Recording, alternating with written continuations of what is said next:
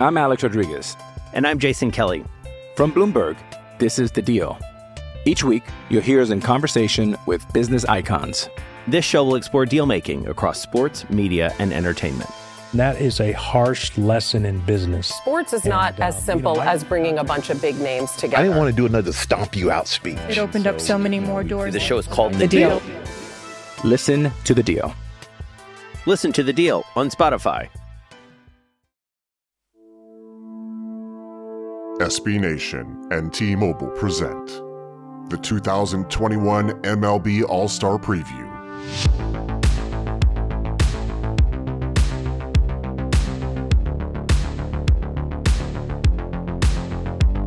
Hello and welcome into SB Nation's MLB All Star Weekend preview powered by T Mobile. I'm your host, Sam Wilson, along with John Stolnis of The Good Phight and Brady Klopfer of McCovey Chronicles. Guys, I don't know about you, but I'm a huge fan of the All Star Weekend usually. I like the fun and games aspect of it. It kind of throws in the younger crowd and makes it a different kind of MLB feel. What are your thoughts going into this weekend, especially after missing the 2020 season? John, I'll start with you. Yeah, hey Sam. Um, this is so much fun. The All Star Game is great. It's it's kind of how I got introduced to baseball way back in. I'm gonna prove myself to be the old guy in the room back in like the the mid 80s and it's it was it's always when you're a kid it's the first time you get to see your players that you watch night in and night out play with the best players in baseball. So it's you're on that grand stage. And if you're if you root for a team like like the Phillies like like I do you know you don't see your team on the big stage most of the time. So it, it's kind of fun to to get on national TV and and see your players playing with the best players in in, in baseball. And there's there's something special to the Midsummer Classic. I, I think it's the it's the one All Star game that really most resembles what you would see on a regular on a regular night in night out basis. With, with the NBA All Star game, there's no defense, and you have games that where somebody's almost scoring 200 points, and and you have you know you have in, in in the NFL nobody even cares about the Pro Bowl. You know, it's at the end of the season when everybody's forgotten about football. Here, it's in the middle of the season. You've got you've got a lot of news happening, and it's it's a game that resembles what you would see on a really good crisp summer evening. And so um, I think the All Star game is really special and still unique. I think it's the it's the best All Star game of all the four professional major sports still. You might be a little biased, but I tend to agree. We might all be on the same page. What about for you, Brady? What's your favorite part about the All Star game? What are your thoughts on it?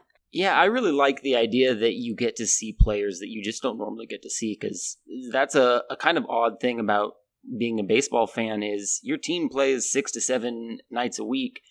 You don't really get to watch other teams very much. So you become familiar with the players on your team, you become familiar with the players in your division, but outside of your division and especially outside of your league, you might not really get to ever watch those players. If you're a fan of the National League, you might never really get to watch someone like Shohei Ohtani because that requires watching another baseball game in addition to the three hours you're already committing every night to watching your own team. So it's other sports. I feel like you get it's easier to watch the other stars that aren't on your team or aren't in your division, and and the Midsummer Classic's kind of the big chance for baseball fans to be able to get together and, and watch all of those players, even if they're not used to watching them. Yeah, and I think that's one of the fun topics about it is it kind of lets those people from the other divisions, like you said, not only allows other people to be able to experience them actually play in live action instead of just clips on Sports Center or something, but then you also get the fun of like who's better, who's going to start. Mm-hmm. So we'll get into it. Starters for the American League. The head coach is Kevin Cash of the Rays. So they have catcher Salvador Perez from Kansas City, first baseman Vladimir Guerrero Jr. from Toronto, second base Marcus Semien of Toronto, third base Rafael Devers of Boston, shortstop Xander Bogaerts of Boston, outfield. As of right now, it's still Mike Trout. They have not replaced him yet. We'll get in to who you guys might think will replace him in a little bit. Um, this is his ninth straight season voted as, a, voted as an All Star starter, excluding obviously 2020. So that's obviously monumental. Um, Aaron Judge of the Yankees and then Teoscar Hernandez of Toronto finish out that outfield. And then DH Shohei Ohtani, obviously, of the Angels. So before we get into the National League, who replaces Trout in the starting lineup for you guys? Who would you ideally like to see there? I would love to see Michael Brantley. Uh, I mean, I, I, know the Astros having another Astro in the starting lineup isn't a whole lot of fun, but if you're looking at the best overall outfielder, the guy who I think probably is having uh, the best season overall among the reserves, I, I think you're probably looking at, at Michael Brantley.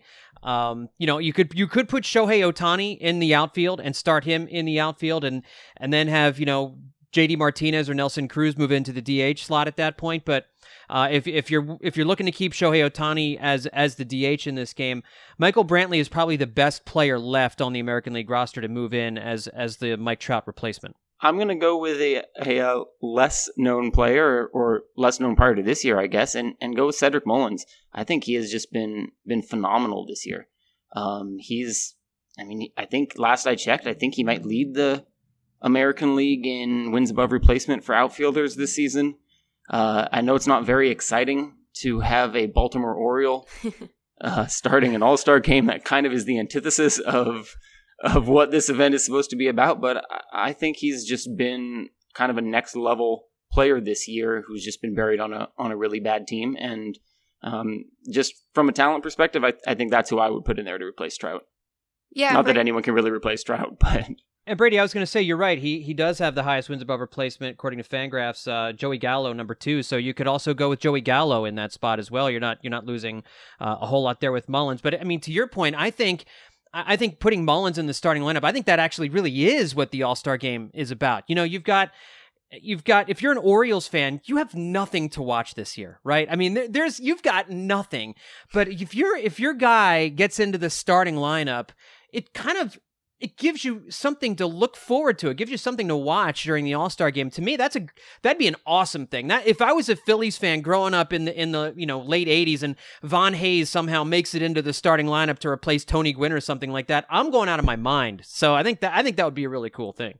That's a good point. No, it is a great point. And I think it also goes to show for Mullins how great of a year he is having, even though he is, as you guys said, kind of buried on the Orioles, for the fact that he was still voted into this. So obviously, some mm-hmm. fans are seeing him, coaches are seeing him. So it's a testament to him, really, that he even made it here and he's not on the popular team. No, that's true. And, you know, every team gets one representative. I know we're going to get into that here mm-hmm. in, in, just a few minutes, but, you know, Mullins has, it, he was, he did not get in by charity. You know, he he's hitting 316. You know, he's got an on base percentage of 384. He's slugging over nearly 550. He's got 16 home runs. I mean, he's he's doing it all for for a team that is a dead team walking. That's really tanking and, and not trying to win this year. So I mean, that is a guy who has all the credentials. I I, I changed my answer. Brady, I think you had the right answer. You persuaded I think Cedric Mullins. You did. I think I think Mullins is the right guy. I'm taking a point for that one. yeah. Not not that we're keeping score here, but but now I am. Yeah. So it did come out already that Correa and Altuve are opting out of the reserves list. Um, Bo Bichette is the only middle infielder now left on the reserve list for the AL roster. So what are you guys? What are some ideas that of people that you guys see hopping on that list? If you think they even need to add more for the middle infielders on the reserve list. I mean, I think if you're looking at uh, if you're looking at different possibilities, I think Whit Merrifield was a guy who kind of got snubbed a little bit. He's kind of a throwback guy, uh, big stolen base guy, a guy who you know that's just not what you see in, in Major League Baseball anymore. But Whit Merrifield with the Royals uh, puts up a lot of stolen bases, 23 stolen bases. He scored 50 runs this year. He's a top of the lineup guy, kind of a leadoff type hitter, which those guys are not celebrated in baseball very much anymore. I mean, we're we're a long way since the days of Tim Raines and Vince Coleman and and really Rickey Henderson, those guys at the top of the lineup that didn't hit for a lot of power, but could really set the table and and run around the bases quite a bit. But I think Merrifield is a guy who, you know, he's not an upper echelon offensive player, but he he gives you a ton with his defense, and he gives you that element that you just don't see in baseball anymore. And what baseball needs is action. They need action on the bases. I would look for Whit Merrifield to be added to the team probably in the next couple of days. If I were adding two players in there, I would also go with Whit Merrifield, and I'd also add Yoan Moncada, who um, he's a very exciting player. He's a very good player. Um, you know, he he brings a lot of a lot of fun, a lot of fun All Star power and personality, which is fun. Or or you could go with Tim Anderson. I think would also be pretty deserving there. Oh, Anderson's a great pick for that one. Okay, so moving on to the National League, coaching it is Dave Roberts from the Dodgers, and then catcher Buster Posey from San Fran, first base Freddie Freeman from Atlanta, Second base, Adam Frazier from Pittsburgh. Third base, Nolan Arenado from St. Louis. Shortstop, Fernando Tatis Jr. from San Diego. And then in the outfield, we have Ronald Acuna Jr. from Atlanta, Nick Castellanos from Cincinnati, Jesse Winker from Cincinnati. And then pitcher, they do not have named yet, which most likely is because DeGrom, I don't think he's officially opted out, but he has told reporters that he will not be there because he's preparing for the second half and would want that family time. What do you guys think about that lineup? And what do you think about DeGrom's decision? I think it makes sense for DeGrom to, to opt out, to be honest, and, and, and it's a bummer.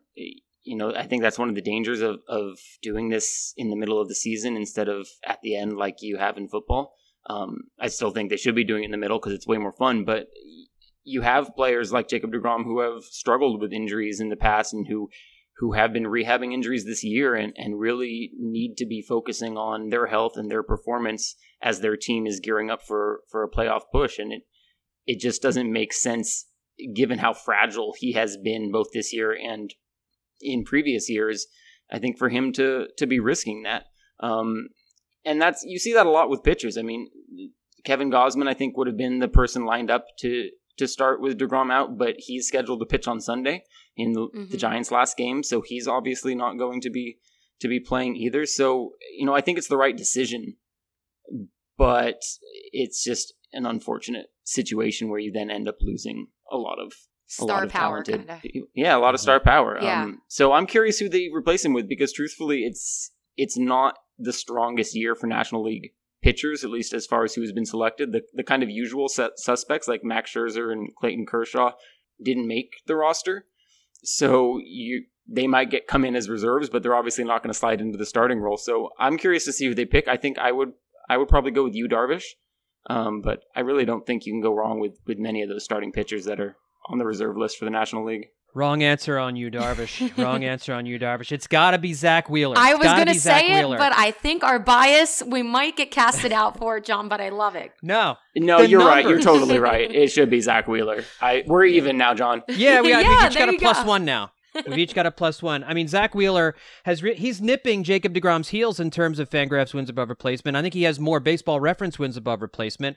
Now Degrom, like you mentioned, has has had to leave a bunch of games early. He's missed a few starts this year, so uh, I think Zack Wheeler uh, has made an additional three starts and has gone longer into into his starts. But that's one of the things is that you know, you got to stay, you got to stay on the mound. You got to stay healthy. And Jacob Degrom has had a hard, as amazing as he has been this year, has had a hard time doing that. So it's Zack Wheeler to me is is is the guy who you would slot in there, even after kind of a subpar start his last time out against the Cubs. Still has a a two two six ERA, and the FIP does not tell you that he's gotten lucky. It's two three four. So you've you've got in Zack Wheeler a guy who is a true number one starter now. That's it, it's exactly what the Phillies were hoping for when they signed him last off a, a couple off seasons ago.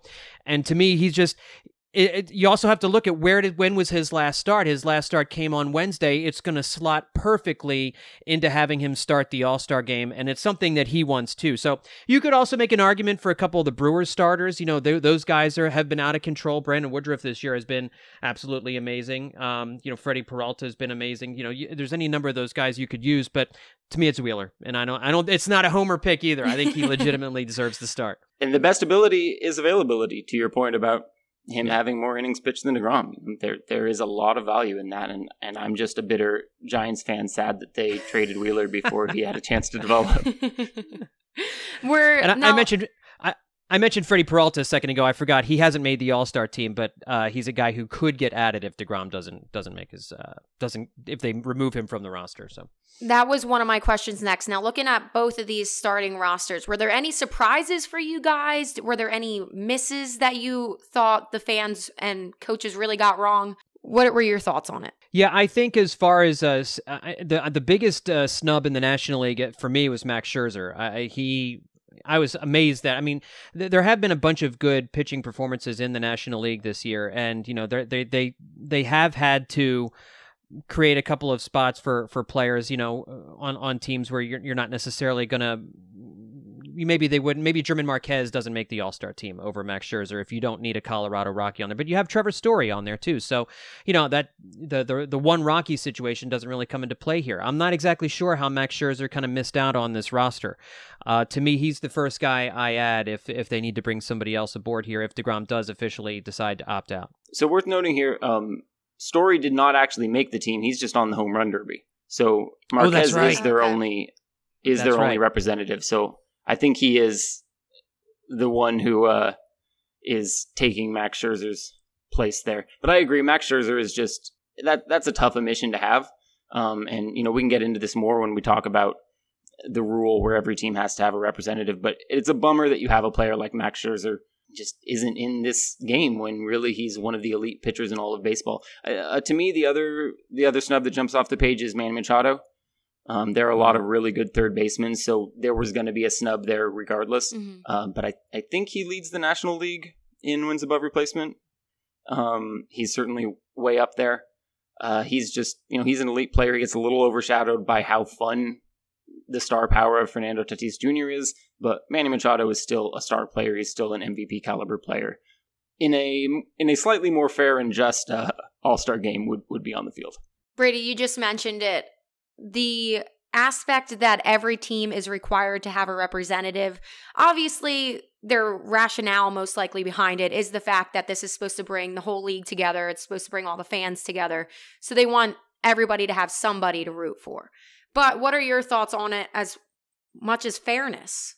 I hate it. it it's been one of my least favorite rules in baseball for as long as I can remember. Um, I, I think it's just a bummer for everybody.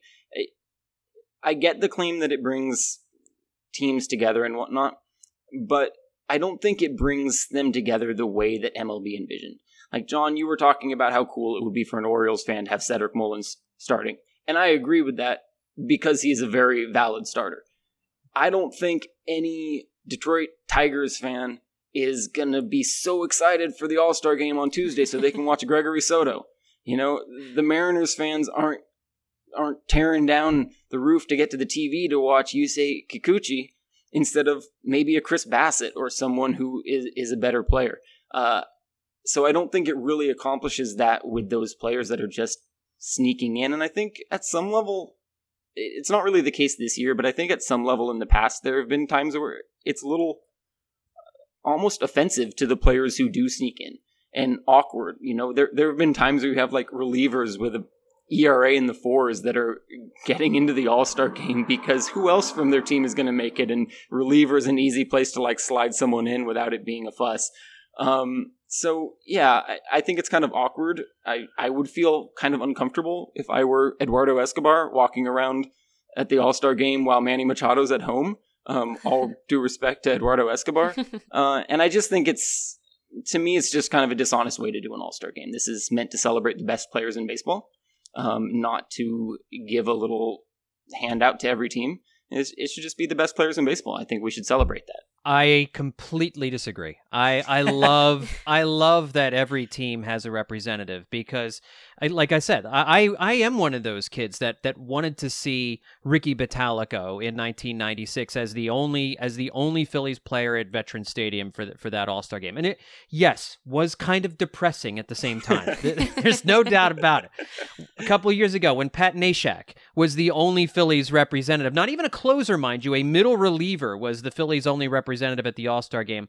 Yeah, kind of a black eye. And yes, he did take a spot from somebody who probably deserved it more. But the game at the end of the day is for the fans, right? This this is an exhibition. It's an exhibition showcase for the fans. And I think that most fans are happy to watch one even if it's just one of their players play and even if they, even if it is a pitcher like Pat Neshek who is not a star and and that season he was going to be traded at the trade deadline anyway so you know he was not even going to probably finish the season with your team but there it does give you something to watch if if you're a fan of that team at least for me and I I love the rule. I hope it never goes away. I think if you if you want to do like you said, Brady, and make it so that every every deserving player gets on, expand the rosters. Make make the rosters two players bigger. Make it three players bigger so you can do that. It's an exhibition game. If everybody doesn't get a chance to play, it's fine. It's not a big deal. But at the very least, you you get everybody or most players who deserve, and you still are able to let every team have a representative there. So just expand the rosters a few players. You solve this problem, and you still get to allow fans to have at least one of their players play in the Midsummer Classic. I like that. That that's a that's a fun solution. Plus, you then get to keep all the merchandise dollars of every team being able to have a, Exactly. an All Star jersey. Exactly. If you expand the rosters, I mean, obviously it's not by a lot, but does it take away from the sentiment of having all star player on a guy's career list or achievement list? I don't think so because you know it's as as we've expanded in Major League Baseball. There's just you know there's there's there's more teams now, and so I think it would make sense that the roster expands just a little bit. I mean, um, you know we we've I guess there, there's an argument to be made for that, but I to me it wouldn't. To me, you wouldn't necessarily. I mean, as it is now, you look at Pat Neshek, you look at Ricky Bottalico, two two relievers that that you know were lone representatives, but you know I don't think it has necessarily sullied anything that that they made the All Star team. And if you expanded it a couple different uh, a couple different you know by two or three different roster spots, to me it doesn't it wouldn't hurt things at all. Yeah, I don't think it. W- I don't think it would sully it much as as long as you're staying within kind of those parameters you were describing, John, where where it's made to include the players who got snubbed because of this rule. Yes, If you just add a few, so so yeah, so you're getting your Max Scherzers and your Chris Bassitt's and your Manny Machado's in there. Mm-hmm. I think that's even better. Now, another topic that might get you guys going. I know it gets John going. The uniforms this year. John, I know you were already telling us a little bit pre show that you're very disappointed that everybody's got kind of actual uniforms instead of their regular team uniform and representation. What makes you so mad about it? Yeah. What, what are we? I mean, what are we doing here? Why? Why are we? Why are we ruining something that works? And, and I'm a uniform guy, so I I've always enjoyed you know uniforms as they've evolved through the years. I'm a big '80s '90s throwback uniform guy, so I I love all the I miss all the powder blues that was common Oh, throughout yes. Major League Baseball back in the back in the 70s and 80s and you know some of the some of the classic uniforms. You saw the Padres go back to the brown and the yellow which is just amazing. Um, when the Nationals do a throwback to the Expos uniforms I think that's phenomenal. I hope Montreal gets a team and they call themselves the Expos and bring the old uniforms back bring Youppi back and the whole thing.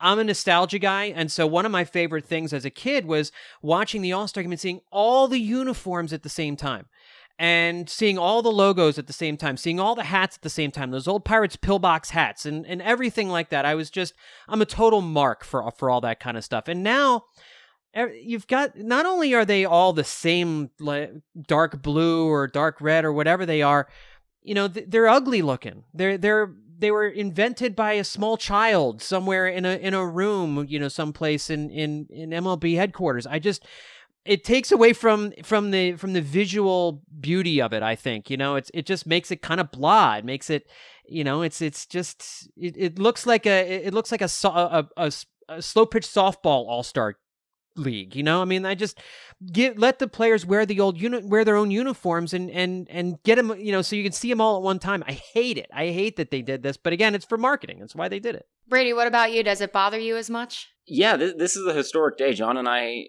are are on the exact same page here. it I I despise it, and and, and like John said, it's for marketing. It, you make more money. You, I'm sure these things cost like four hundred dollars, and I'm sure people are going to eat them up the way people are eating up the awful City Connect jerseys for some reason that I don't understand.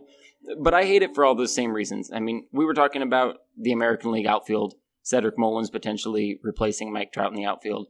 I was just thinking of an outfield with a, Baltimore Orioles jersey of Cedric Mullins, the pinstripes of Aaron Judge, and a baby blue Teoscar Hernandez jersey. That's beautiful. That's that's the first thing I think of when when I think of the All Star game is an outfield with three different jerseys, an infield with four different jerseys, different colored caps, different color schemes. It's it's just a, it's a celebration, really. When when you look at a, at a field that's not just full of the best players, but full of all these different jerseys with different colors and designs.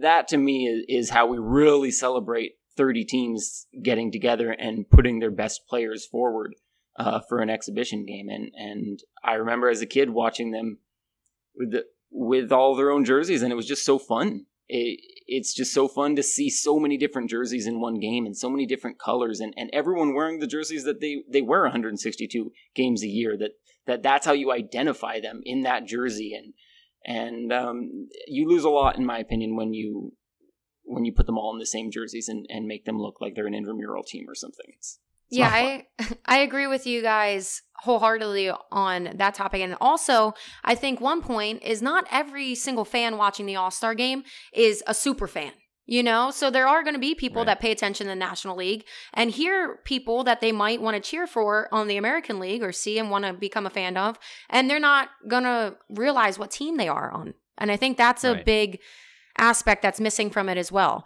um, one thing we haven't gotten into yet is the fact that the All Star game was supposed to p- take place at Truist Park in Atlanta, but was moved to Coors Field in Denver due to political reasons. So now let's welcome in a guest, Demetrius Bell of Talking Chop, to find out more on the situation. Demetrius, thank you for joining us. Thank you for having me. We're going to get right into it. You've written about it before. You're from Georgia. The MLB draft and All Star weekend were originally supposed to take place in Atlanta in 2020, then obviously got pushed back because of the pandemic, and then ultimately was moved to Coors Field in Denver due to political reasons. Can you give us a walkthrough of the reason for the move? Basically, all this stems from is there was a huge controversy here in Georgia when uh, Joe Biden won Georgia. For the most part, this is all like a reaction from uh, Brian Kemp and the Republicans in the state who came up with the law that was basically like a very restrictive voting law. And you know, you've heard people saying like, "Oh, there's nothing in the in the law that says that oh they're specifically targeting black voters." But if you read the bill and if like you see what the spirit of the bill is, is very clear who they were targeting with that.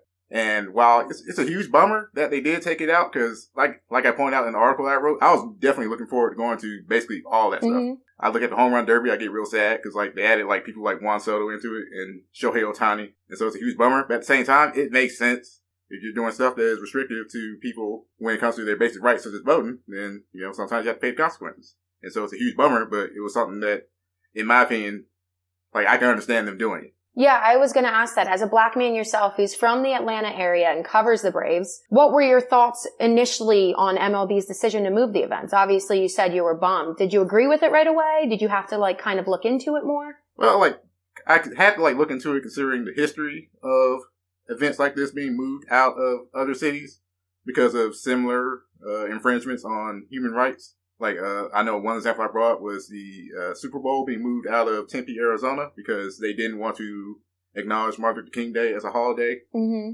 They literally moved that Super Bowl out of there until they acknowledged it as a holiday, and then they eventually had Super Bowl 30 there. And so again, like it was a huge bummer, but I understood why. Like you know, you hear folks talking about like how um oh it's, it's like a huge uh, detriment, financial detriment to the city of Atlanta and the surrounding area.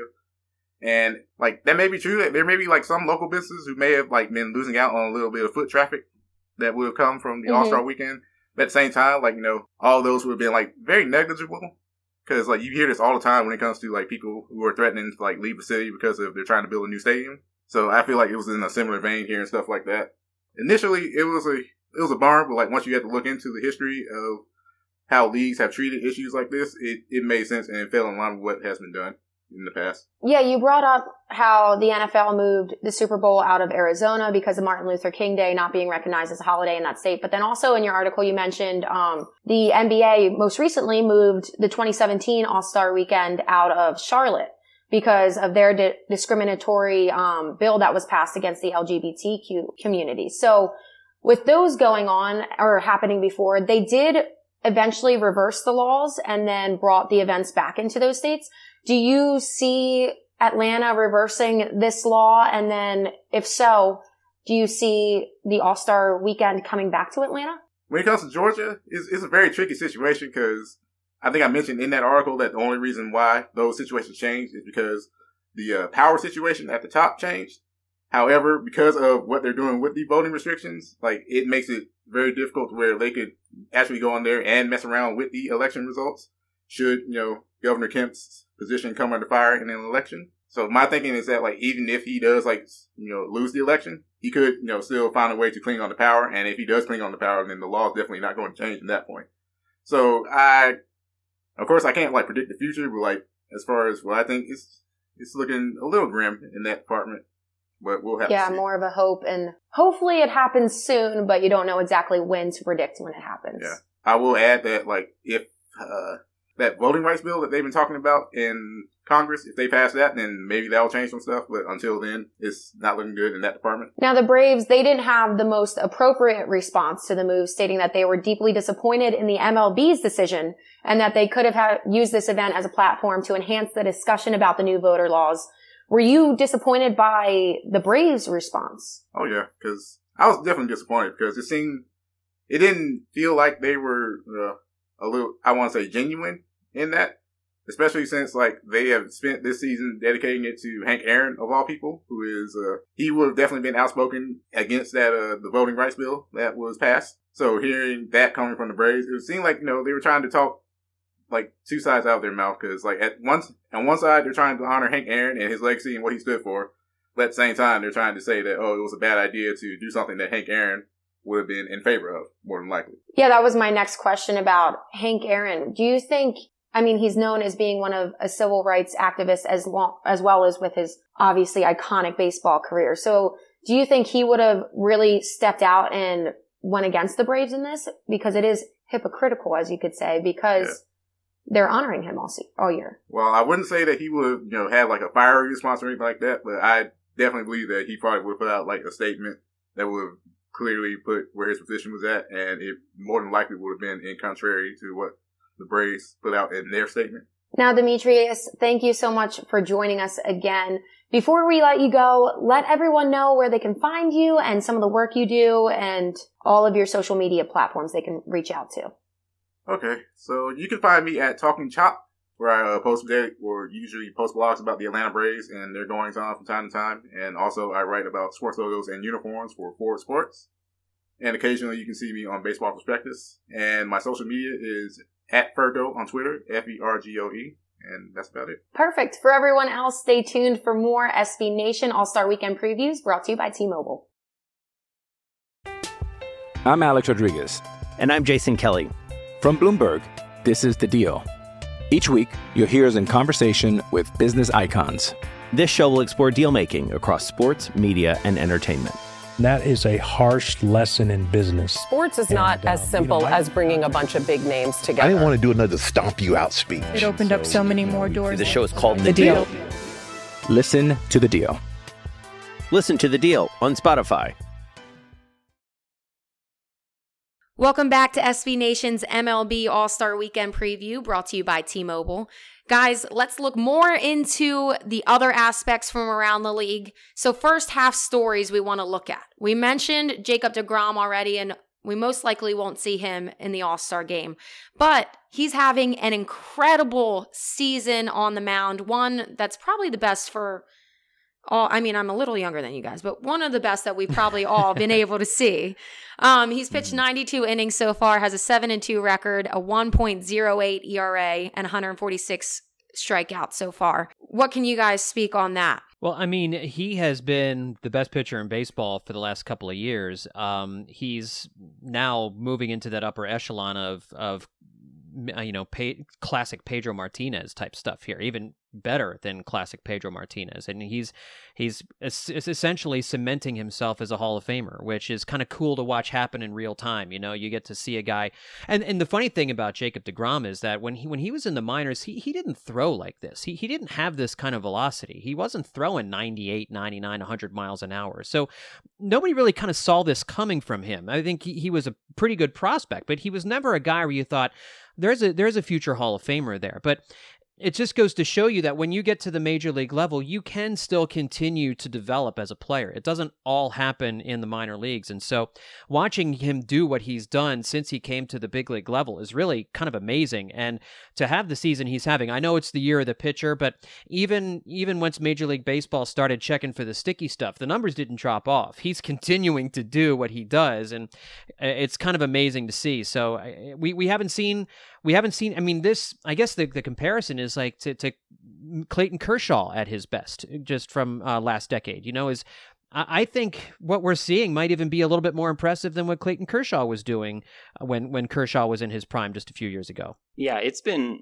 it's been just phenomenal to watch above all else. But but to John's point of Degrom kind of not necessarily being this big of a prospect. I mean, few people ever are big enough prospect that you expect this type of greatness out of them. But uh, to me, he's he's kind of the poster boy for this this era of of Major League Baseball, where you're seeing a lot of teams with with new modern analytics departments, developmental staffs, and they're really being able to take players and and help them reach levels that you didn't think they'd be able to reach if you were watching them in high school or college or even in the minors, sometimes even their first few years in the majors.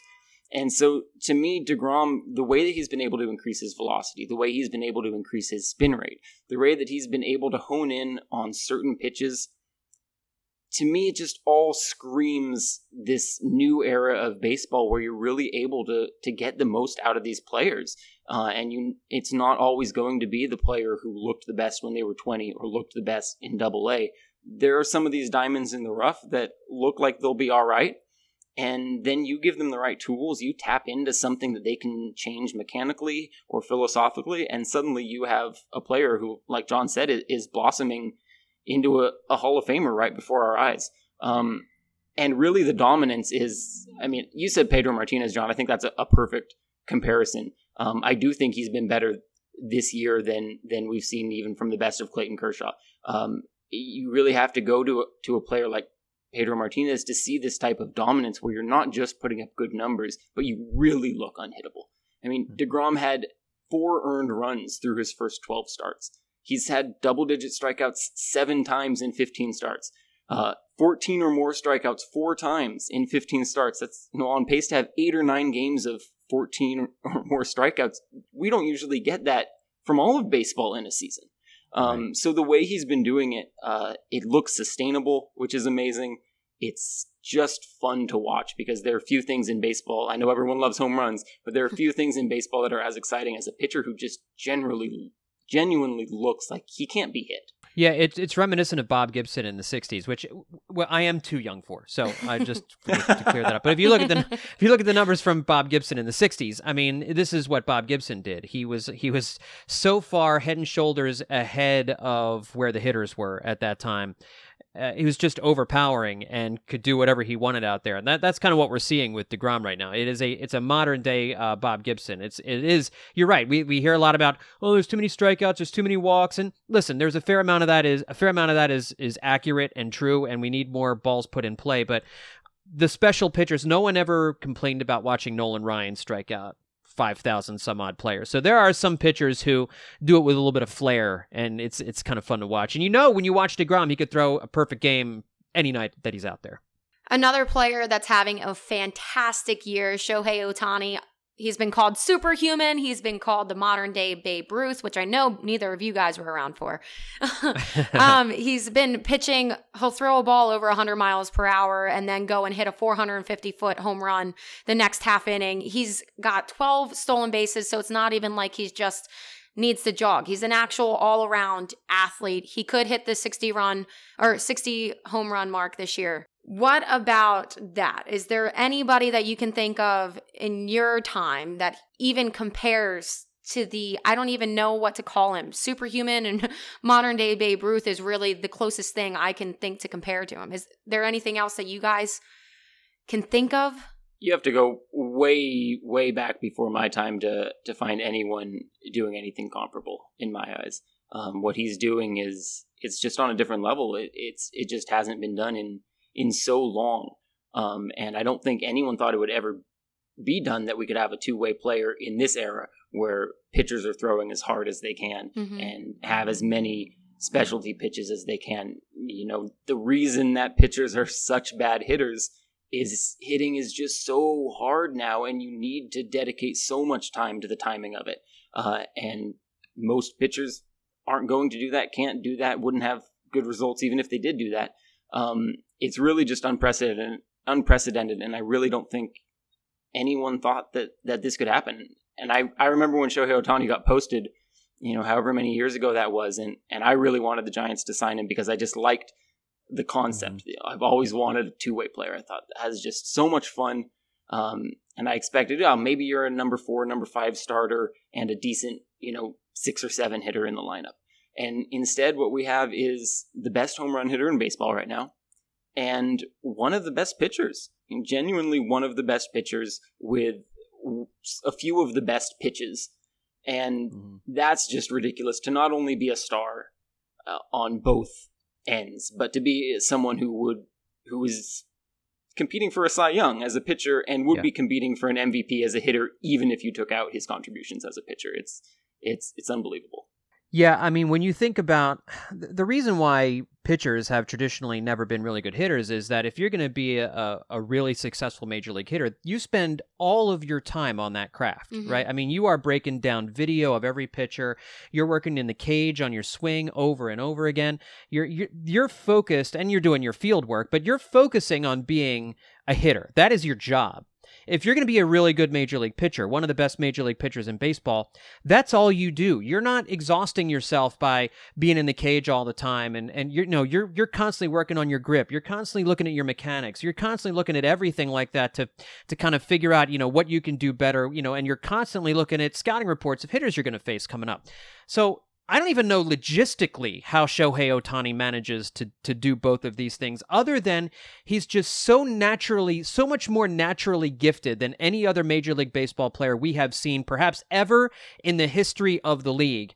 That it's it's really hard to quantify what he's doing the fact that he can go out there and he can lead Major League Baseball in home runs and and steal bases and to hit for a high average and, and a good on base percentage. I mean, it's not like he's just these are empty home runs. I mean, he's he's producing every single night that he's out there and then go out on the mound and and be one of the better pitchers in the American League. It's it's we haven't ever seen anything like this before. I mean, we used to get excited when Madison Bumgarner would come to the plate because think, oh, he, Bumgarner is a pretty good pitcher, hitter for a pitcher. You know, he hits the 250, 260. He hits about, you know, five or six bombs a year. But the Giants never had any thought of having him play the outfield when he wasn't pitching. And, you know, Shohei Ohtani has the advantage of being able to DH while he's in the American League. So that's that's a big thing and the Giants never had that with Bumgarner. But you know, Zack Greinke was another guy who who who could always hit as a pitcher. You know, there have been there have been pitchers who could hit, but you never ever looked at any of those guys as being an everyday player on the four days that they don't pitch, and then a guy who takes the mound and shoves every fifth day. So no. And I don't even know. And Babe Ruth, you know, Babe Ruth didn't really hit his heights as a power hitter until he stopped pitching. So when you look at Babe Ruth, he didn't pitch throughout his career as well as hit. What we're seeing with Ohtani is something that we may never see again because baseball's been played for a really long time. We've never seen anything like this before. And it's only getting harder to to do it, in my opinion. With right. with the talent and and the advancements in in player performance and and physicality. I mean, you know, Babe Ruth. Even if he had been doing what Ohtani was doing, he, he would have been doing it off of you know 85 mile an hour pitches instead of 100 mile an hour pitches. Uh, mm-hmm. The sport's getting harder, and and being able to do what Ohtani's doing is is getting harder. I think. I think I know your or I know what you guys are going to say on this next question. But do you feel that Ohtani's stardom, I guess you can say, I feel like everywhere you look about baseball, it's always Shohei Ohtani, Shohei Ohtani. Do you feel like it's stealing some of DeGrom's season and stardom that he's having this year? And do you think it's rightfully so? I think Major League Baseball has been waiting for Shohei Ohtani and a story like this because in sports there are certain players that transcend the sport right? I mean basketball has a number of those a, a, number of those guys but guys like but guys like lebron and kobe and all those guys they they transcend the sport. You know football has some of those guys. Brady is one of those guys. Aaron rodgers is one of those guys. Baseball has been looking for a guy like that for some time. Mike trout they've always wanted mike trout to be that guy and trout just has never been interested in being that transcendent figure transcendent player for sure but not that transcendent figure Shohei Ohtani is that guy. You know, he does again. Now he's from Japan, so he he doesn't necessarily, you know, he's he's not going to be doing car commercials just just yet because he's still getting acclimated to living life in the United States. I'm sure, you know, it's it's definitely not, you know, he's English is not his first language, so there's probably a lot of that going on. But I don't know how well he speaks English or, or anything like that. But just the fact that he is doing what he's doing, he's not just a sports story; he's a news story, and baseball hasn't had a guy like that in a long time. I'm trying to think of the last guy who was a, a news story in a good way. You know, like the Astros were a news story in a bad way. You know, you've got you've had players come down the pike, the steroid era, players in a bad way becoming news stories. Shohei Ohtani is the first real good news story, probably gosh, I, I can't remember the last one since the Sosa McGwire home run chase. And and even that in later years got tainted. So it's it's definitely it's it's I don't think there's anything wrong with him overshadowing Jacob DeGrom because this this is an unprecedented story. Yeah, I, I fully agree. It's unprecedented is is really the perfect word for it. Um, you know, John mentioned earlier that that Ohtani has a case for being the most talented player in Major League history. I think there's a case that this is the most impressive season in yeah. Major League history. Um. What he's doing, it really might go down as as the greatest, most impressive season we've ever seen, and he might turn around and and do better next year, for all we know. Um, so yeah, I don't have any problem just because you know what Degrom is doing is great. It's elite. It's incredible. We've seen it a lot of times, and what Ohtani's doing is truly transcendent. With that said, I do think baseball um, over the last 20 or so years, maybe even more, has had a very difficult time um, promoting itself, has had a very difficult time marketing mm-hmm. its star players.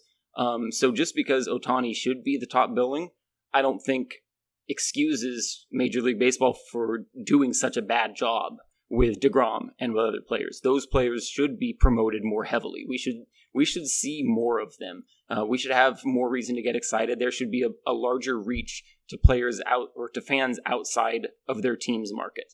Um, I think Major League Baseball has really failed there. So I think Degrom deserves more, um, but he doesn't deserve what, whatever he deserves. Ohtani deserves even yeah. more because he is he is a superstar at the highest level. Now the MLB trade deadline is coming up at the end of the month. What are your guys' top moves, top players to watch these next few weeks? I'm very curious to see if Max Scherzer gets traded. Uh, I know there's been a lot of talk there. It's always a difficult thing uh, with a Scott Boras client, um, and there have been a lot of you know rumors and reports that um, that they won't accept a trade unless it comes with an extension as well, and our team's going to be willing to do that.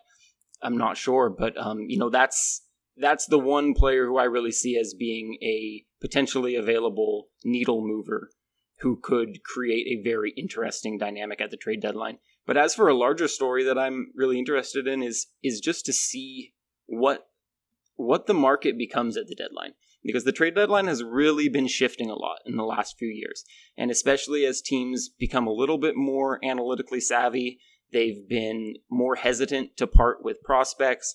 They've been happier to look for maybe waiver wire claims or under the radar players who they think they can make a tweak on and develop a little bit and have them fill that hole. We're not seeing quite as many of those big packages where teams are trading, you know, a top 10 prospect for a rental reliever. That just isn't happening very much. But there are so many teams this year that have to feel like they legitimately have a chance to compete for a World Series, um, mm-hmm. but aren't even a guarantee to get in the playoffs.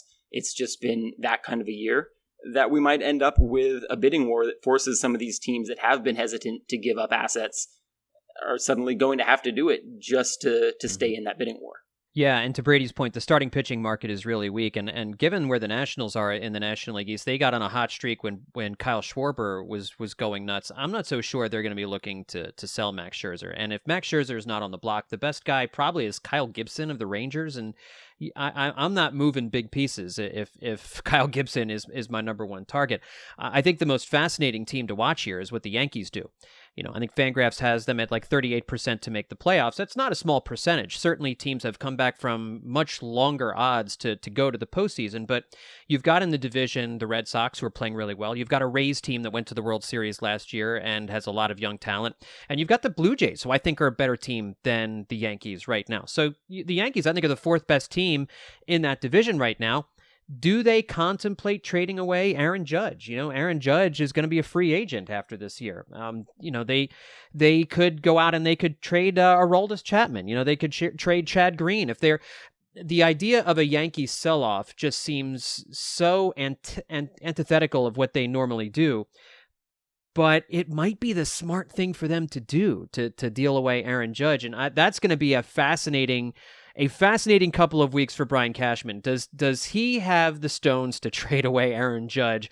Would the New York fan base let him do that if he felt it was the right thing for the team? I'm not so sure that they that he can. Real quick, do you guys see anything with the National League West? Anything happening out there to push some of those teams up higher, get the leverage out there? I don't actually think that any of those teams are going to get too crazy at the deadline, to be honest. I think they all have a process that they believe in. Um, you know, the Dodgers have been arguably baseball's best team for many years now. Um, they're not one to panic, especially with the amount of players that they're going to be welcoming back off the injured list. Uh, I think the Padres have already sold so many assets to get to the point where they're at, uh, and they're pretty comfortable with their team, even though they're third in the division. And the Giants, I just, I just don't see the Giants being willing to to give up any assets. Maybe a small move here and there, uh, but they're overperforming. They're way ahead of expectations. They're way ahead of schedule.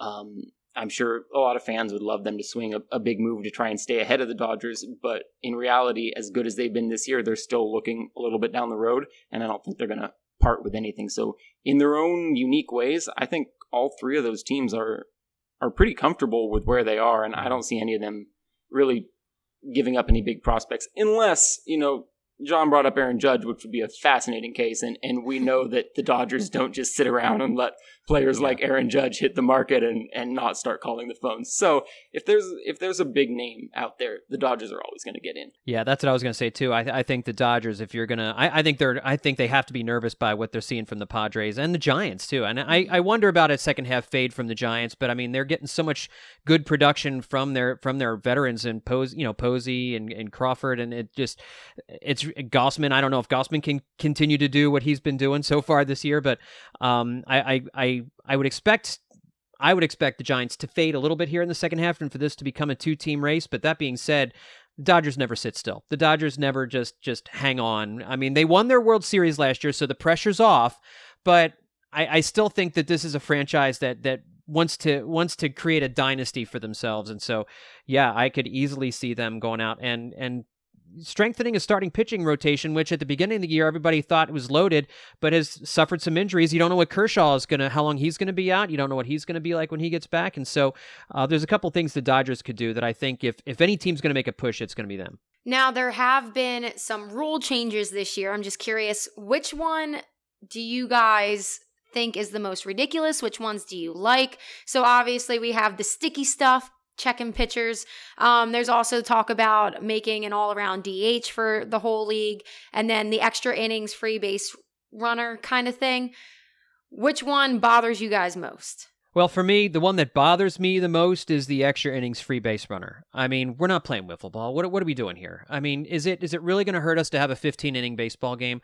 One of the, you know, some of again, what makes baseball really crazy and kooky and one of the greatest games and the most the games that you really remember are the 18 inning games. The 19 inning games, they're unicorns. They don't happen very often. They don't happen every year. So when they happen, it's okay.